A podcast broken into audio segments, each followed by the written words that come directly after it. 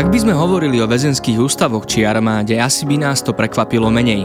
Aj keď ani v týchto inštitúciách nemá mať miesto, ako si prirodzene tušíme predpoklady, pre ktoré sa tam môže objaviť. Ale keď je reč o základných a stredných školách, a teda o deťoch, pojem šikana nám v prvej sekunde naskočí asi málo kedy. A pritom by možno aj mal, veď podľa výskumov sa s ňou stretol každý druhý žiak či žiačka a vyskytla sa na 86% škôl na Slovensku. Šikana v rôznej forme a intenzite je teda už skôr pravidlom než výnimkou v našom školstve.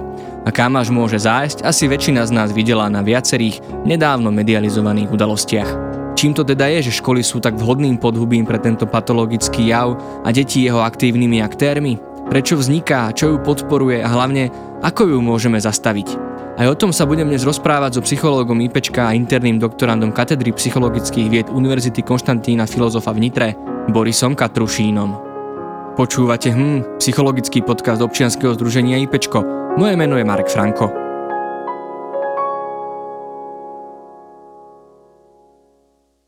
A ja teda ešte raz vítam v našom štúdiu Borisa Katrušína a zároveň mu ďakujem, že mohol zastúpiť vopred avizovaného Mareka Madra, takže Boris, ahoj. Ahoj Marek, ďakujem za pozvanie. Tak poďme rovno k veci, ja sa vrátim k tej otázke, ktorú som načal v úvode a k takému porovnaniu, ja som sa to dozvedel z jedného rozhovoru s odborníkom, teda že sú inštitúcie, pri ktorých musíme automaticky predpokladať a rátať s tým, že sa tam šikana môže objaviť a teda jej musíme aktívne predchádzať. A možno preto mi tá otázka vyvstala, že či aj tie naše školy môžeme považovať za podobný typ zariadení a automaticky musíme rátať s tým, že pokiaľ nebudeme nič robiť, pokiaľ necháme veciam voľný priebeh, tak sa tam šikana môže objaviť alebo je to možno v niečom inom? Tá šikana na školách, alebo ten charakter toho, prečo je to prostredie ako keby náchylné na vznik nejaké šikany alebo nejakého násilia, alebo povedzme si rovno, šikana je formou násilia, je to istá, isté pomenovanie keby špecifického typu správania. Ja osobne si myslím, že práve to, čo je typické pre, pre to, čo si povedal, pre to školské prostredie, alebo častokrát aj pre pracovné prostredie, kde sa tá šikana vyskytuje, je to, že sa tam zlievajú ako keby dva svety. Jeden je ten svet formálny, že sú tam nejaké pravidlá, ktoré sú dané a potom tým, že tam chodíme dlhodobo, ako je do tej práce, do tej školy, tak sa tam vytvárajú aj nejaké nepísané pravidlá, vytvárajú sa tam aj neformálne vzťahy a ten charakter tých vzťahov je v nejakom zmysle úplne nejasný že na jednej strane sme spolužiaci, na druhej strane sme aj kamaráti a práve tá zmes tých formálnych vzťahov, ktoré sa prelínajú s tými neformálnymi, môže byť takým podhubím preto, aby sa tam tvorili nejaké aliancie, ktoré odsudzujú alebo vyčlenia nejakého člena páchajú násilie. Mhm, rozumiem, čiže keď tam príde niekto, uh, s nejakým, poviem to tak, že nekalým úmyslom, že ako keby nechce byť každým kamarát, ale začne vlastne sa správať inak tým, že ho nevie, jeho nevieme odizolovať, pretože nie je len ten spolužiak alebo nie je len kolega, ktorého môžeme vyhodiť, ale je to aj nejaký človek, ktorým sa poznáme už trošku bližšie, čiže začneme mu to tolerovať, alebo v prvom momente to nevieme očítať, tak vlastne toto je ten základ, alebo toto je taký moment, ktorý nás dokáže zmiasť, že, že nevieme okamžite stanoviť tú jasnú hranicu, že toto by sa nemalo. Asi áno, asi je to aj o tom, že že tá hranica nie je úplne jasná, lebo tam vedieme súčasne profesionálne vzťahy v mhm. nejakom mm-hmm. zmysle a v súčasne aj tie vzťahy osobné. Lebo keby sme sa bavili o tom, že je to len nejaké formálne prostredie, tak sa tam bavíme zrejme len o učení a bavíme sa tam mm. len o týchto veciach, ale tým, že tam tie vzťahy vytvárame, tak sú tam nejaké aliancie, sú tam nejaké veci, ktoré nás spájajú, ktoré nás odlišujú a práve to môže byť tým podhubím. Mm-hmm. Dobre, tak e, možno ako je u nás dobrým zvykom, povedzme si nejakú, nehovorím, že základnú definíciu šikany, ale možno ako ju rozlíšiť možno od iných nejakých detských prejavov správania sa? Asi ani neviem nejako povedať nás pamäť nejakú naučenú definíciu tej šikany, ale v zásade tá šikana zahrňa tri také kľúčové prvky. Jedným je to, že je tam nejaký úmysel ublížiť, že sú tam, je tam ako keby nepomer nejakej síly, či už nejakej sociálnej síly, fyzickej síly, psychickej síly medzi tou obeťou a agresorom. A tretím tým ako keby predpokladom je, že tá obeť alebo ten človek, ktorý trpí na to násilie, tak tá podmienka tam musí byť, že niekto trpí, že tá druhá strana trpí, že nie je s tým v pohode, čo sa mu deje. Tak to sú také keby tri základné piliere tej šikany. Uh-huh. Odborná literatúra hovorí o tzv. teasingu, teda o nejakom doberaní alebo podpichovaní. Veľakrát, že vraj toto dospelí považujú už za šikanu, ale odborníci hovoria, že práve nie, že toto patrí k bežnému e, detskému správaniu, akoby k takému skúšaniu tých hraníc a tých sociálnych interakcií. Ako toto možno rozlíšiť, alebo čo je taký ten hlavný rozdiel, alebo hlavný faktor, pri ktorom by sme mali bystriť, respektíve čo si možno všímať, aby sme vedeli, že toto už nie je len ten teasing, ale už už to začína byť šikanou. Ja v prvom rade chcem povedať, že ja aj rozumiem aj tých učiteľov, aj tých rodičov, že nevedia to úplne rozlíšiť, pretože to je presne taká tá šedá zóna medzi tým násilím a medzi takým tým hravým skúmaním tých sociálnych vzťahov, lebo tie decka, tí mladí ľudia naozaj sa učia fungovať v tých vzťahoch, učia sa, kde sú tie hranice, učia sa, ako oni dokážu hýbať tými vzťahmi a to je všetko v rámci toho skúšania, tej explorácie. Je to v pohode. Na druhej strane sú určité ukazovatele, ktoré nám môžu poukázať alebo diferencovať medzi tým, čo je teasing, medzi tým, čo je to podpichovanie alebo takéto škádlenie a tým, čo je šikana. Takže to podpichovanie sa teda zvyčajne odohráva medzi v nejakom silnom vzťahu medzi dvoma ľuďmi, že sú tam nejakí dvaja kamoši, ktorí majú dobrý vzťah, hej? že to, to býva takým tým doťahovaním sa, doberaním sa, možno až žartom. Hej? Ten žart alebo taký ten nádych toho vtipu, je prejavom práve toho podpichovania, mm. že sa tie keby obe strany na tom dokážu zabávať a nikto by tam nemal byť keby ohrozený alebo nikto by sa v tom vzťahu nemal cítiť nebezpečne. Že aj keď to vyzerá, že, že ten, to, čo ten človek povie, môže znieť, tá veta môže znieť úplne rovnako ako pri šikane. Mm-hmm. Akurát to, ako je to vnímané oboma stranami, tak je to skôr humorné, smejú sa obaja, avšak čo je dôležité je, že mnohokrát, práve to, to je ten paradox tej šikany, mnohokrát tá druhá strana, ako keby, to, to, to je tým najťažším identifikátorom, že mnohokrát tá druhá strana, ktorá sa cíti slabá, urazená, ktorá sa cíti proste ohrozená tým podpichovaním alebo tým šikanovaním, tak to nedá najavo. A práve u chlapcov je to také typické, že nedajú na sebe znať, že sa ich to dotklo. A potom je aj pre tých učiteľov, pre rodičov ako keby ťažké to odčítať. Mm-hmm, lebo, lebo, lebo, lebo nechcú dať najavo, že, že sa ich to dotýka. Chcú dať najavo to, že sú silní, že to ustáli, keď vnútri, vnútri to, to funguje. Mm-hmm.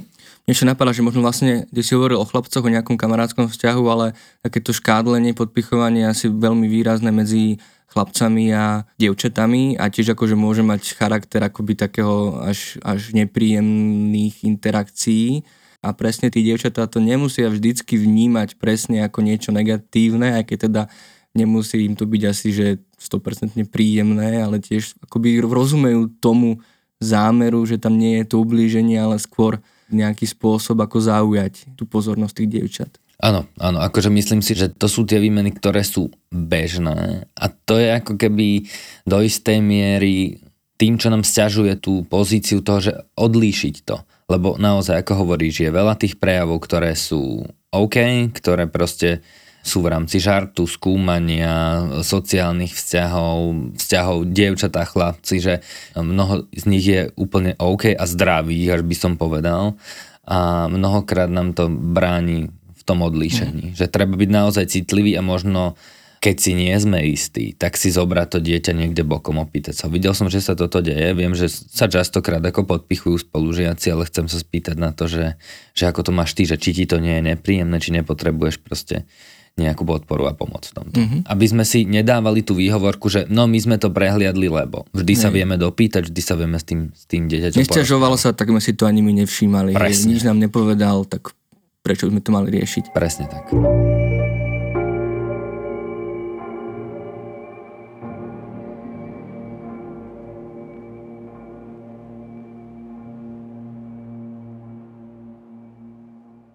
Toto je akože áno, taký, makam možno, a nehovorím, že istota, pretože tá samotná obeť, už môžeme teda hovoriť o obeti šikany, sa nám aj tak nemusí zdôveriť, ale teda dobre, že jej dáme najavo, že tú možnosť má. Ale čo si ešte možno môžeme okrem toho všímať, alebo čo sú také možno všeobecné vzorce správania, a teraz hovorím kolektívu, pretože šikana sa málo kedy týka len tých dvoch, ako keby len agresora a obeď, je tam, sú tam aj nejaký prizerajúci sa, nejaký zvyšok triedy. Aký typ nejakej klímy alebo správania v triede kolektívneho, kolek, v celom kolektíve vlastne je tým takým tým najlepším podhubím pre vznik tých vážnych prípadov šikany. Za mňa je veľmi dôležité to, a to bolo aj v tej definícii šikany, že vznik nejakého nepomeru, nejakej síly na jednej strane a men, menšej síly na druhej strane, že to si myslím, že vznik takých ako keby veľmi silných aliancií, ktoré majú tendenciu vyčleňovať sa na základe nejakého znaku. No, naozaj, že ak tam dochádza k tomu, tak oni vedia ten znak nájsť, že z hoci čoho, že, že, ne, že vlastne tá obeď si prakticky ani nemôže vyčítať, že by niečo robila zle, pretože kto chce, tak tú zámienku si na to nájde.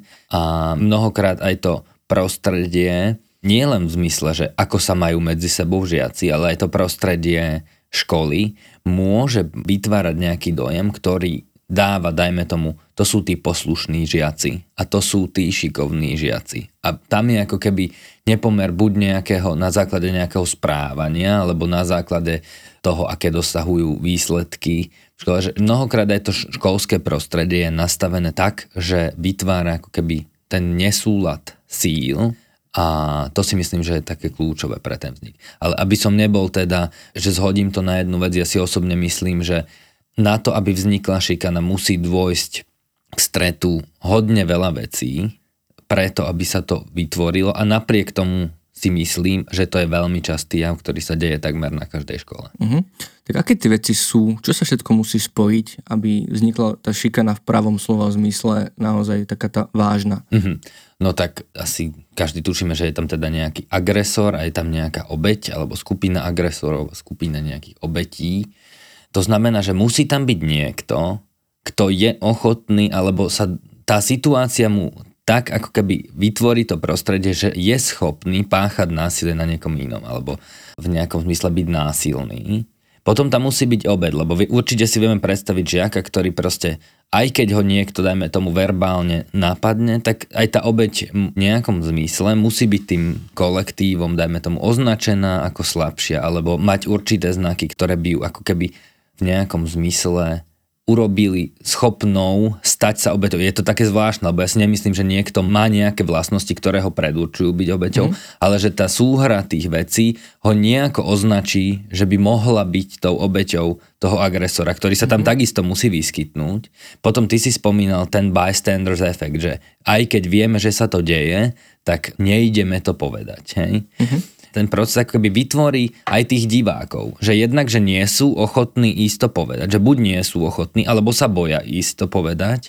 A potom tam máme, dajme tomu, učiteľov, hej, že, že musí tam byť učiteľ, ktorý je v nejakom zmysle, nevidí ani tú očividnú šikanu, alebo nevidí, alebo, alebo ani nevníma, že by sa tam niečo také mohlo stať. Potom je tam to nastavenie školy, že prečo naši žiaci ako keby sa boja, alebo nechcú ísť, alebo nie sú pripravení na to zachytiť v nejakom zmysle šikanu a ísť to povedať.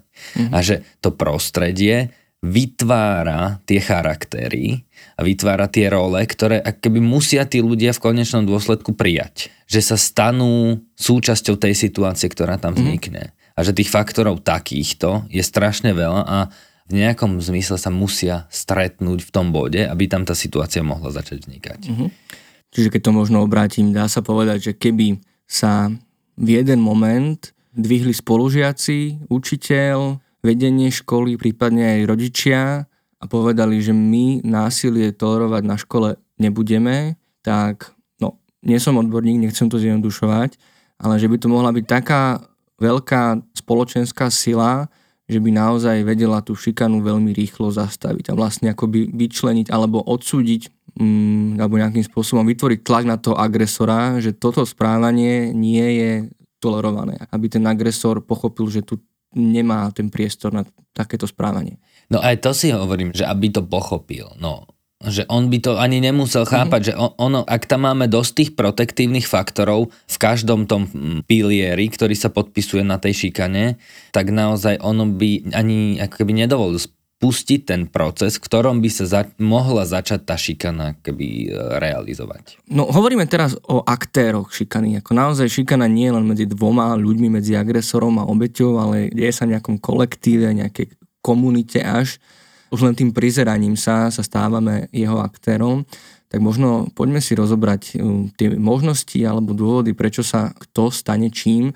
Ty už si to povedal, že obeď nemôže za nič, pretože vždy sa dá nájsť nejaký dôvod, pre ktorý dôjde k tomu označeniu, nejakému pomyselnému a k nejakému vyčleňovaniu z toho kolektívu alebo stane sa tým cieľom, terčom toho agresora. Ale sú možno nejaké znaky, ktoré sa tak opakujú častejšie, pre ktoré možno tí učitelia alebo možno aj rodičia by mohli byť v strehu, že, že sa to proste len môže stať. Mm-hmm. Myslí, narážaš na osobnosť tých, tých keby aktérov? Skôr na nejakú situáciu, v ktorej sa dieťa ocitne. Hovorí sa napríklad, že to môžu byť e, študenti alebo žiaci, ktorí prídu na školu vlastne nejakí noví spolužiaci a tým pádom nemajú ešte nejaké sociálne zázemie a vzťahy a môžu sa stať ľahko terčom vlastne tých úvodzovkách miestných. Mm-hmm. V tejto oblasti som tak pomerne opatrný, že ja si myslím, že ak hľadáme nejakú špecifickú situáciu, tak nerád by som hovoril, že sú to žiaci, ktorí prichádzajú do tých kolektívov a sú noví, lebo si myslím, že skôr sa tá šikana naozaj deje v takých tých bežných triedách proste, ktoré sú pomerne akože stabilné, lebo ja si myslím, že tá šikana je bežný jav a deje sa za bežných okolností. Tak ja to ono spojím asi aj s tým agresorom, lebo vlastne aj teraz po nedávnych udalostiach medializovaných vo veľa článkoch sa písalo, že kto má predpoklad byť agresorom alebo práve obeťou. Dá sa na to spolahnúť, alebo môže si nejaký rodič povedať, že moje dieťa sa nestane obeťou, alebo naopak môže mať pocit, že sa môže stať obeťou a zase naopak ešte agresorom. Toto je tiež veľký šok veľa rodičov, že moje dieťa je agresorom, že nikdy by to vlastne do svojho dieťaťa nepovedali a nie len kvôli tomu, že ho majú radi, ale že naozaj môže v iných ohľadoch byť veľmi slušné a nekonfliktné dieťa. Takže či vlastne sú nejaké vôbec, či sa dajú nejaké voditka alebo nejaké také zaužívané stereotypy použiť k tomu, aby sme si mohli niekoho začať všímať, že pre istotu ho budem sledovať. Je to vôbec akoby dobrý prístup? Hneď zareagujem na ten koniec tvojej mm-hmm. vety, že či je dobre niekoho sledovať. Ja si myslím, že ak ideme niekoho sledovať s týmto predpokladom, tak s najväčšou pravdepodobnosťou tam nájdeme spústu zamienok, pre ktoré by sme ho vedeli ako pokarhať. Skôr si myslím, že by tam mohlo dochádzať k nejakému tomu golem efektu, že ak o niekom mám predpoklad, že by to mohol byť, tak ja to potom na ňom skutočne začnem vidieť a on skutočne sa potom tak začne správať, ako ja to budem od neho očakávať. Takže myslím si, že toto je skôr akože taká nebezpečná idea, že ideme niekoho okay. sledovať.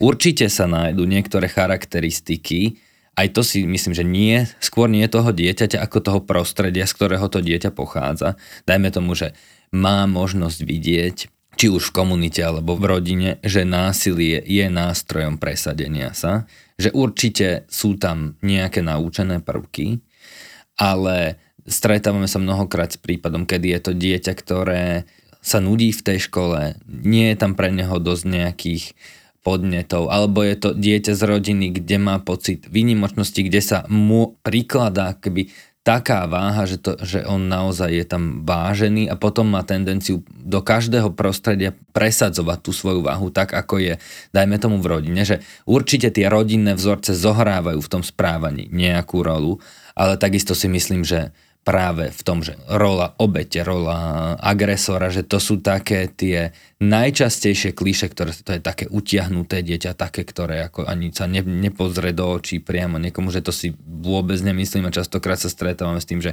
aj deti s veľmi dobrým výkonom, veľmi dobrými komunikačnými schopnosťami sa stanú obeťou tej šikany. Takže ja skôr si myslím, že nevieme charakterizovať tú obeť a keď ju vieme charakterizovať, alebo keď niečo môže byť predpokladom na vznik násilia, tak je to nejaké patologické prostredie, v ktorom to dieťa vyrastá a učí sa tie vzorce, ktoré tam sú funkčné. Uh-huh. A potom ich prenáša aj do iného prostredia.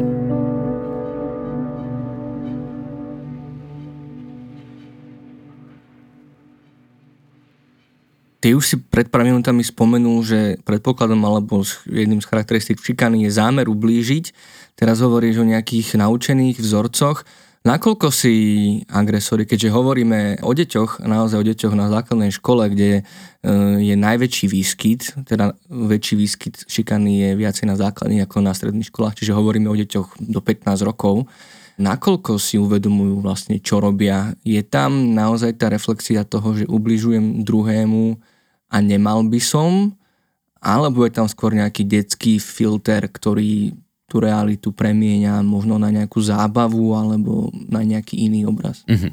V nejakom zmysle som presvedčený o tom, že vedia, že to dieťa sa asi necíti úplne dobré, ale takisto si myslím, že nie vždy ten agresor to dokáže reflektovať, to, že ubližuje tomu druhému dieťu. Hlavne, ak je tá šikana tak rozbehnutá, že je z toho ako keby triedny plezír, že, že sa na tom mm-hmm. nakoniec všetci v nejakom zmysle bavia, všetci si z toho uťahujú, tak tam si to už myslím, že to je niečo ako udržanie si svojho postavenia v tej skupine alebo ukázať, že, že, že teda patrím do tej skupiny, že v nejakom zmysle som presvedčený, že tam to uvedomenie je, ale ak sa to vymkne v tej, z tej mhm. kontroly, mm-hmm. tak to začína mať úplne iné kontexty a vôbec nie kontext teda toho, že niekomu ideme ubližovať, ale také tie nevedomé posilňovanie si pozície v tom kolektíve. Že keď sa to stane normou v nejakom prostredí, tak už vlastne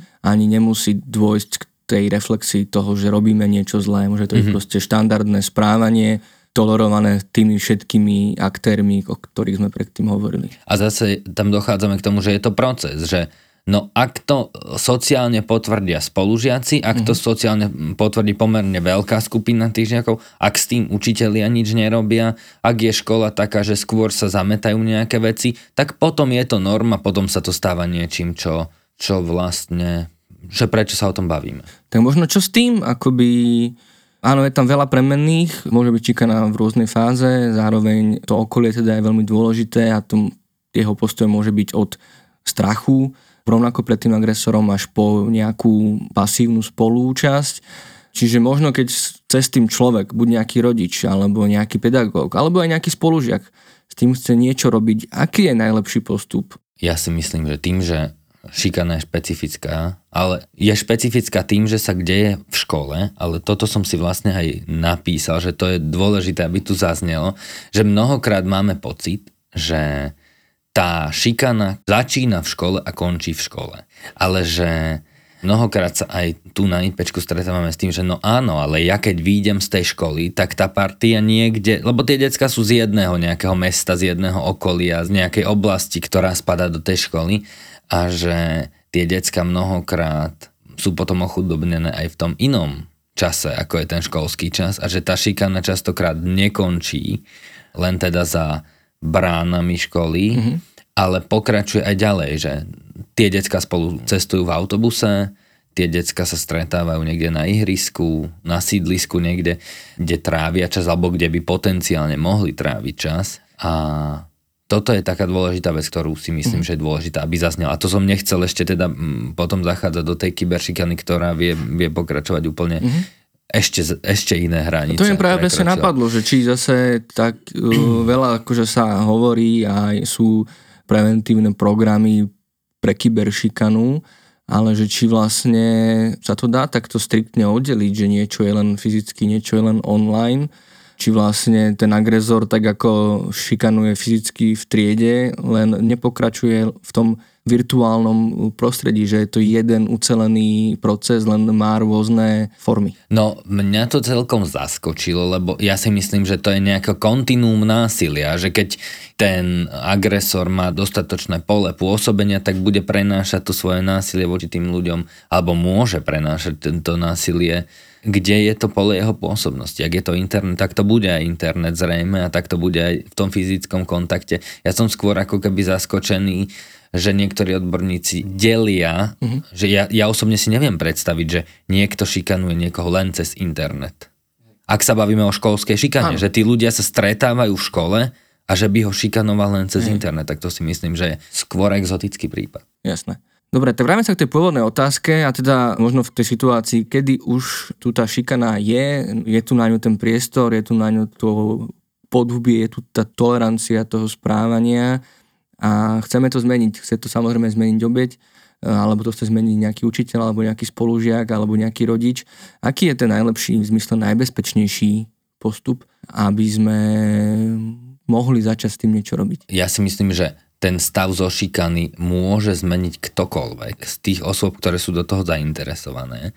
V zásade si myslím, že je dôležité to riešiť so školou, teda buď s nejakým príslušným učiteľom alebo riaditeľom, alebo podľa mňa najbezpečnejšia cesta pre to dieťa je, ak má to bezpečie doma a môže požiadať o tú pomoc. A to, čo si myslím, že je kľúčová vec, je, že ten prvý človek, respektíve, že každý v tom riešení môže zlyhať. Mm-hmm. Že sa mu nakoniec nedostane tej pomoci. Skôr, asi možno to vysvetlím úplne na takom praktickom príklade, že ak dieťa nemá doma dostatočnú podporu, to znamená, že príde domov, poviem mu, že vieš čo, je mi zlé, spolužiaci proste ma úplne vyčlenili z kolektívu a smejú sa mi a potreboval by som to riešiť. Ak ten rodič nad tým mávne rukou, tak sa nič neudeje a podporí to prostredie. Ak ten žiak príde za učiteľom a ten učiteľ povie, že OK, že ideme to riešiť povie to, dajme tomu svojmu nadriadenému, že vieš čo, toto sa deje, prišiel za mnou žiak a ten nadriadený povie, že ale bude vyzerať zle škola, keď tu budeme mať šikanu, tak potom ten učiteľ znovu presedla a ako keby môže to riešiť aj takým tým spôsobom, že bude to riešiť po individuálnej linke, ja neviem, porozpráva sa s tými deckami, urobí tam nejakú intervenciu, ale už to nebude intervencia zase na tej úrovni, ktorú potrebujeme. Že to musí byť zmena na strane žiakov, na strane toho agresora, obete, to musí byť zmena na tej úrovni tej triedy, tých pozorovateľov, ktorí sa tam dejú. A že každý v tom ohnívku môže nejako zlyhať. A dôležité, že to, čo si myslím, že pre riešenie je dôležité, že aby tí kľúčoví ľudia tam nezlyhali uh-huh. v tom momente. Že aby to nenechali tak. Hej, čiže možno ty smeruješ k tomu, že keď je to naozaj rozvinuté, keď je to akoby pevne zakotvené v tom myslení tých ľudí, že toto nemusíme riešiť, tak s tým sa dá veľmi ťažko niečo robiť. Skôr treba naozaj celé to prostredie vzdelávať cez prevenciu, že toto proste netolerujeme, hej, že toto už je zlé, že asi to bude ten ľahší prístup v niečom, formovať tie hodnoty a postoje vlastne od začiatku. No a ja si hlavne myslím, že to, prečo je náročné držať tú šikanu, aby sa nediala, je, že v tom systéme nesmie zlyhať, že úplne zlyhať ani jedno to ohnívko. A preto si myslím, že aj tie výskumy ukazujú, že proste, že aj na školách, ktoré sú ako súkromné ktoré sú fakt dobré a majú dobré ratingy a proste naozaj renomované školy, aj na Slovensku, aj v zahraničí, tak sa tam tá šikana deje a deje sa a to je to dôležité, že tam nesmie nikto zlíhať. Uh-huh, a že jasne. to je strašne ťažké. A preto si myslím, že tá šikana je tak akože veľmi častým javom, lebo málo kedy sa stane, že v tom systéme nikto nezlíha.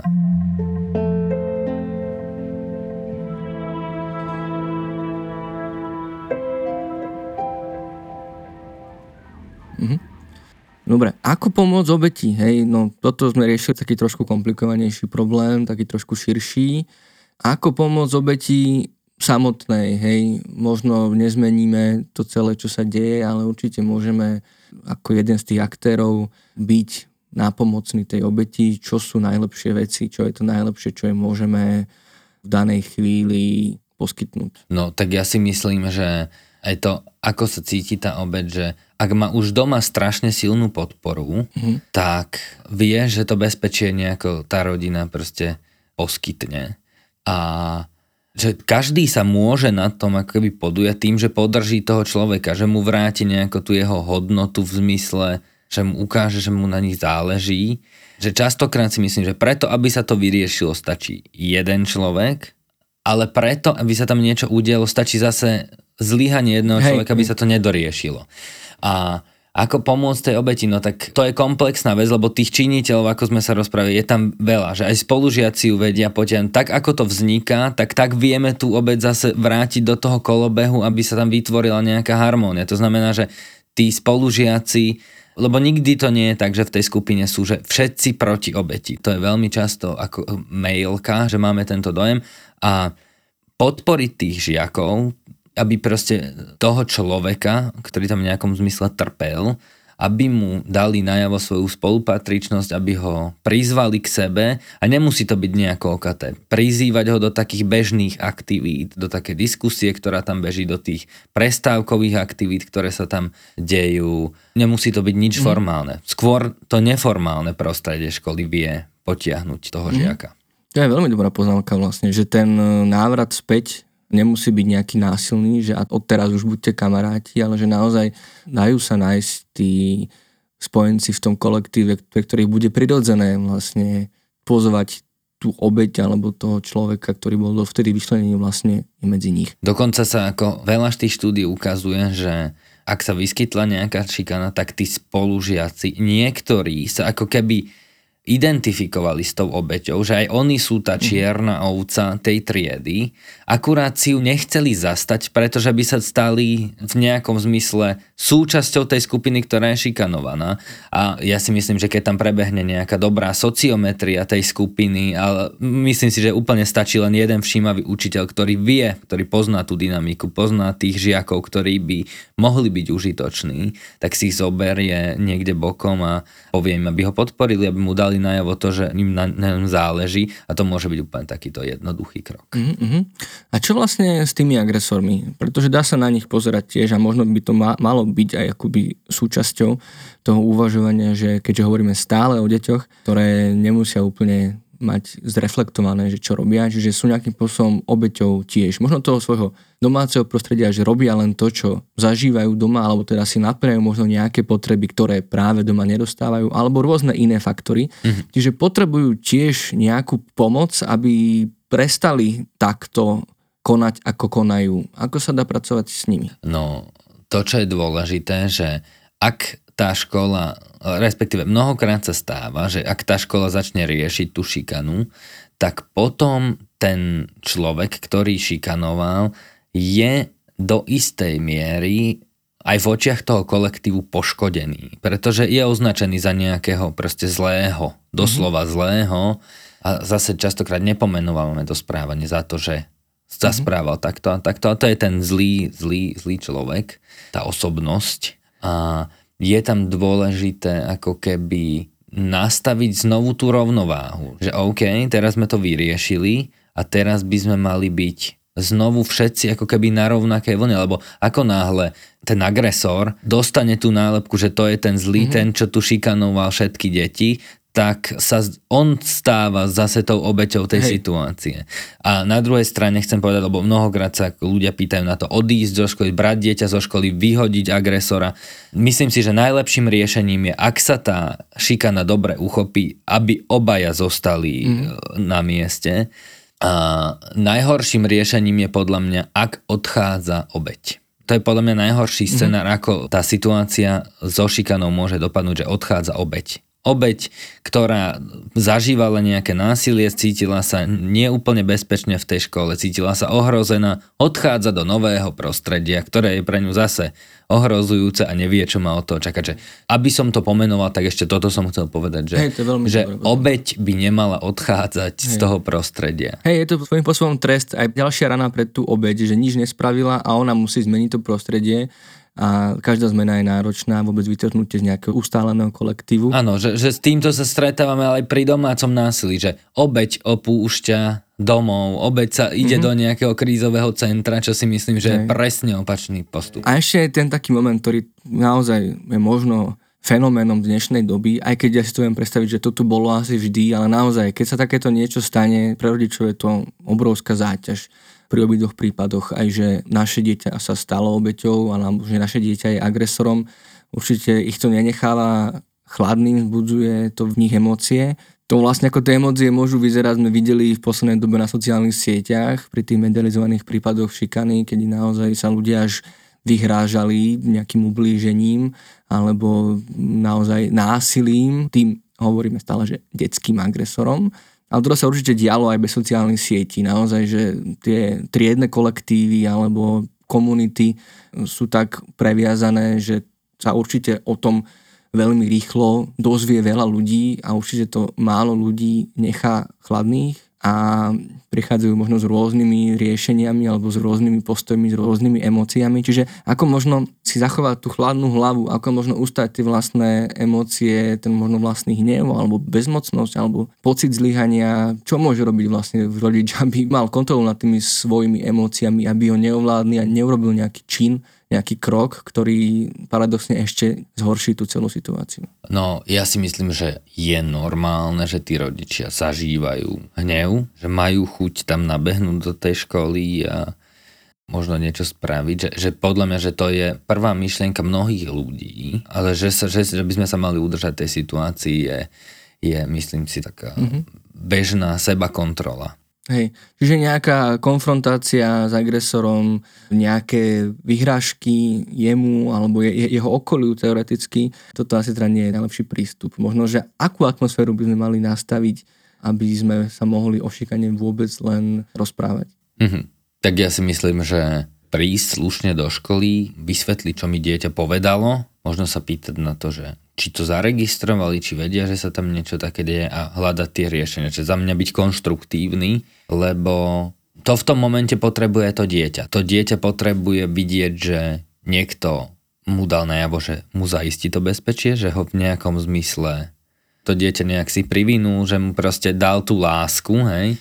A za druhé, že mu povedal, že to bezpečie mu určite zabezpečí, že, že to dokáže vyjednať a myslím si, že to je aj taký dobrý vzor potom pre to dieťa, že a takto sa dajú riešiť aj nepríjemné situácie. Mm-hmm. Že, že to je taký ten ideálny scenár, som myslím popísal. Dobre, a teda aj taký precedens, ktorý sme tu teraz zažili, je naozaj, že sa šikana stála mediálnou témou, naozaj e, veľmi, veľmi masívne pokrytou médiami naprieč celým spektrom. Ako možno médiá by mali informovať, alebo mali by vôbec informovať o takýchto situáciách? Je to prospešné, keď sa o tom hovorí viac alebo nejako nadbytočne? Myslím si, že hlavne by sa to malo riešiť v tej komunite, ktorej sa to týka. Za mňa to, čo sme videli prípade Miloslavova, mm-hmm. to, čo sa dialo a tie emócie, ktoré médiá ako rozpútali, boli absolútne neetické, nemorálne, hlavne z toho hľadiska, že keby sa to vyriešilo, lebo tie videá teda ušli na sociálne siete, ak by sa to tam proste stoplo, tam by sa to stoplo tak si myslím, že by to mohlo dopadnúť pomerne akože úspešne, čo sa týka vyriešenia v tom nejakom verejnom priestore, ale to, že sa niekoľko týždňov točila téma a tie fotky kolovali a nejako sa označilo to miesto. To bolo podľa mňa to najhoršie, čo sa tej obeti mohlo mm. stať. Pretože keď si predstavím, že to dieťa po vyriešení mm. tej situácie do konca života bude na internete e, fotografie a nejaké výstrižky z jeho života o tom, ako, čo sa mu stalo.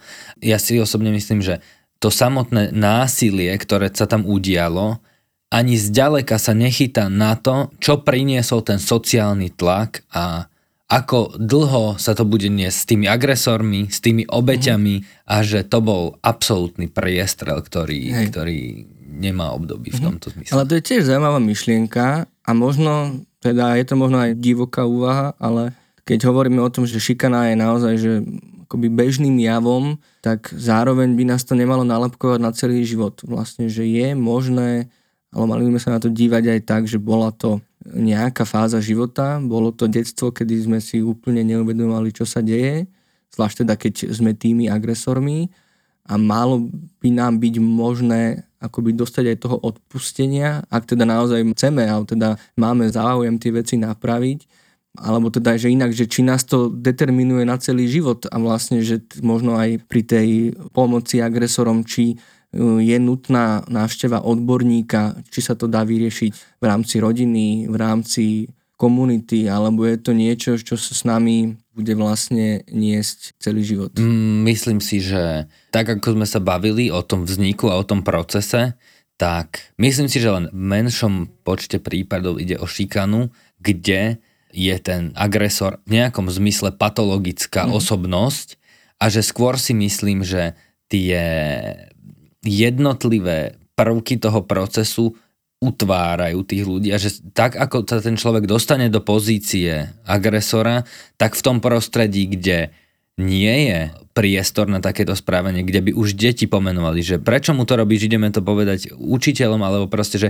toto robiť nemôžeš a, a posunulo by sa to na ďalšiu úroveň, tak tam by ten človek nemal ani priestor sa stať. Mm-hmm. Tá agresia je v každom človeku, ale že pozícii tej šikany si myslím, že je skôr exotické, ak ide o nejakú vyslovene patologickú osobnosť, ktorá nemá možnosť zmeny. Mm. A myslím si, že to je taký ako keby aj moto nás psychologov, že my musíme veriť v tú zmenu, tú možnú zmenu a myslím si, že v prípade šikany mm. tam tá zmena Hej. je možná. No, ale je tá návšteva odborníka nevyhnutná, alebo je to možné vlastne zreflektovať, zvládnuť aj len e, v rámci tej rodiny alebo nejakého rozhovoru so školskou psychologičkou, striednym učiteľom, učiteľkou, akoby v rámci tej školy. Myslím si, že sa to dá zvládnuť aj bez toho a ak to je, tak je to veľmi, veľmi užitočné.